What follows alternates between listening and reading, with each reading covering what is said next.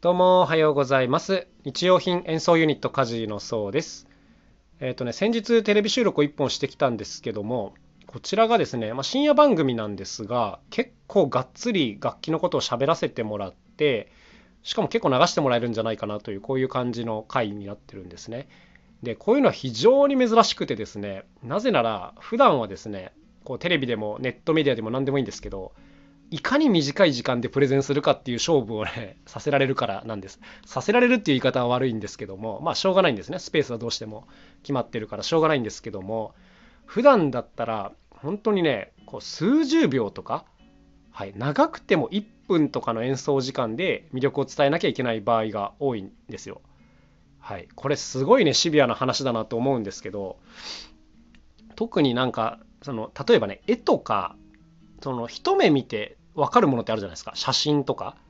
うん、でこういうものってやっぱり短い時間でも魅力がぐっと伝わるなと、まあ、個人的には思うんですけども音楽って結構その辺り相性が悪いなと思っててですね。例えば自分で曲作ってサビを一つ聴かせるみたいなのでも最低でも2 3 0秒かかるじゃないですか。普通。普通っていう言い方よくないけど。そう。で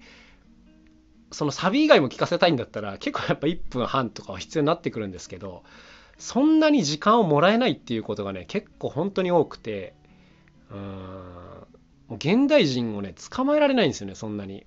だから結構よく言われてるのはもう Spotify とかでもねストリーミング系が今主流だからとにかくサビが頭にきてしかも曲自体も2分台で終わるやつがすごい多いよねみたいな、まあ、こういう話があったりしますけどこれもやっぱりねその長い時間格闘するっていうのが難しいっていうこういう現状があるなと思います。で普段やっぱりねこう自分たちのことを知らない人に知ってもらうためにはねやっぱね数秒から数十秒ぐらいで勝負をかけないといけないというふうにはあの思ってるんですね。だからこう自分たちの例えばポートフォリオというかね映像作品とかいろいろありますけども、まあ、こういったものをこうとにかくインパクトある短いものっていうのをしかもそれをこうダイジェストにするとかねあのこういうのを使ってあのまずはこうアプローチするとかあとはそうですね実績とかも何て言うんですかねうん例えば自分たちだったらこうテレビにこんだけ出てるよとかあのネットでバズったのは何百万回再生いってるよとか、まあ、こういうのって普段あまりもう大げさに言いたくないんですけどもまあでもこういうどうしても短い時間で相手のことをつかまなきゃいけない時っていうのはこういう数字を使ってはい言ったりしますかね。まあ、とにかくこれは本意では全然ないんですよ。あのだって別にそういう数字が自慢したいわけではないし、あの楽器とかね演奏を見てもらうっていうのが一番の目的なんでうんなんか下手なこうフィルターがかかってほしくないんですけども、まあ、とはいえやっぱりね人間の心をつかまなきゃいけない時っていうのはある。うん、現実問題としてなんかこう順番に順番に見てってもらって最後で「ああいいね」って言ってつかめるなんていう状況はほとんどないと思っているので僕は。はい、だからねもうとにかくこう短い時間で相手のことをつかまなきゃいけないっていうこういうことは本当によく意識しています。まあ、そういう意味でもね普段なんかこう丁寧に説明させてもらえる機会って全然ないので今回の収録本当にありがたかったなというこういう感じですね。で例えばですねこういう何て言うんですか紹介してもらう時ってあのなんでこんなことを始めたんですかとかこういう質問ってもう定番なんですもうほぼ毎回必ず来るっていう質問なんですけどだから普段はですねそんなに長く説明できないからそのストーリーは一応あるんですけどもかなりのショートバージョンになっているんですね。はい、でそれがまあ今回はロングバージョンでお話できたというこういう調子で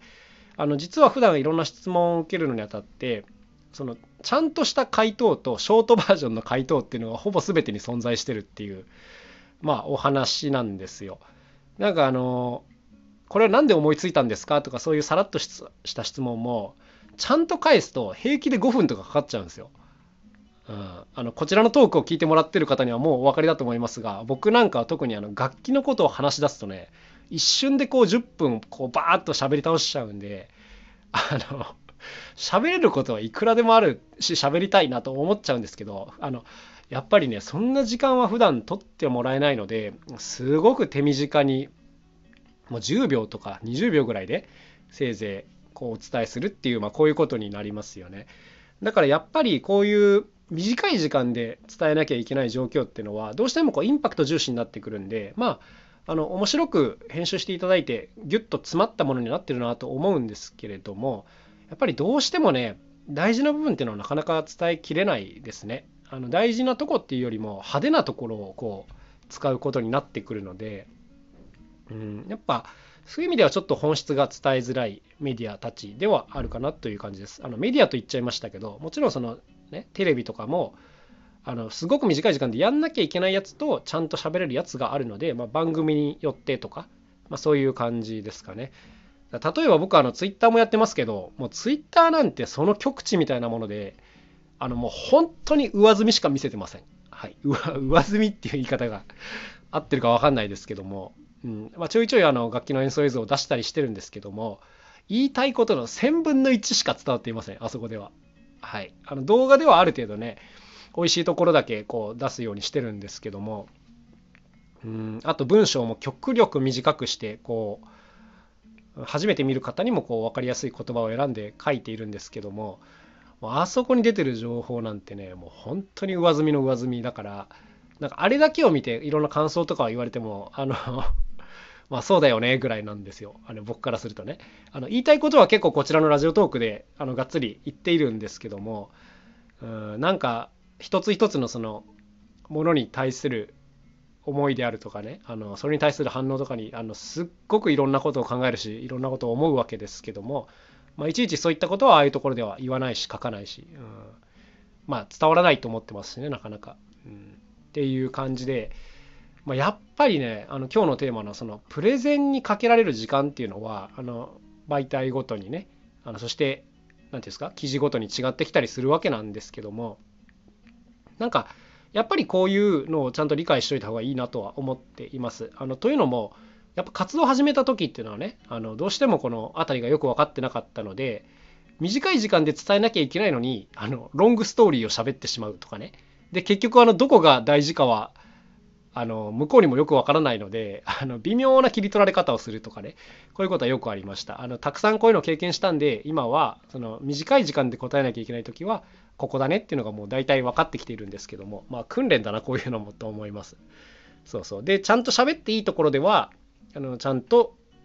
長長く喋るというと変なんですけどしっかり喋るっていう感じですね。順序立ててあのこれがあったからこうなったと、うん、そういうのをちゃんと組み立てて喋るっていう、まあ、こういう感じだから場所を選んで喋るっていう、まあ、こういうことなんですけども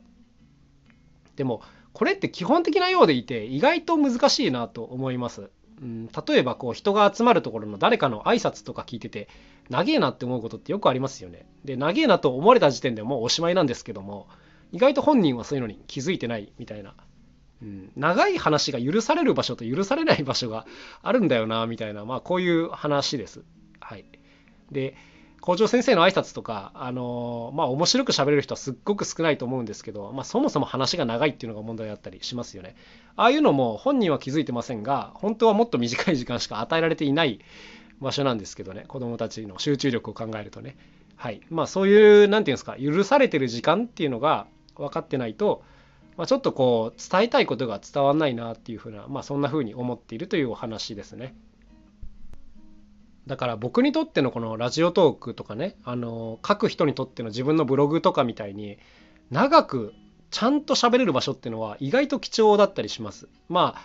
人に見せるためにはねあの結構それでもまとめなきゃいけないとは思うんですけどもうんやっぱりこ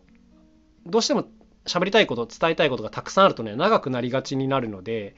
なんかそういうのをこう遠慮せずに全部伝えられる場所っていうのはねめっちゃ貴重なんですよ。うん、僕もこちらのラジオはねあんまり考えずに喋ってるんですけども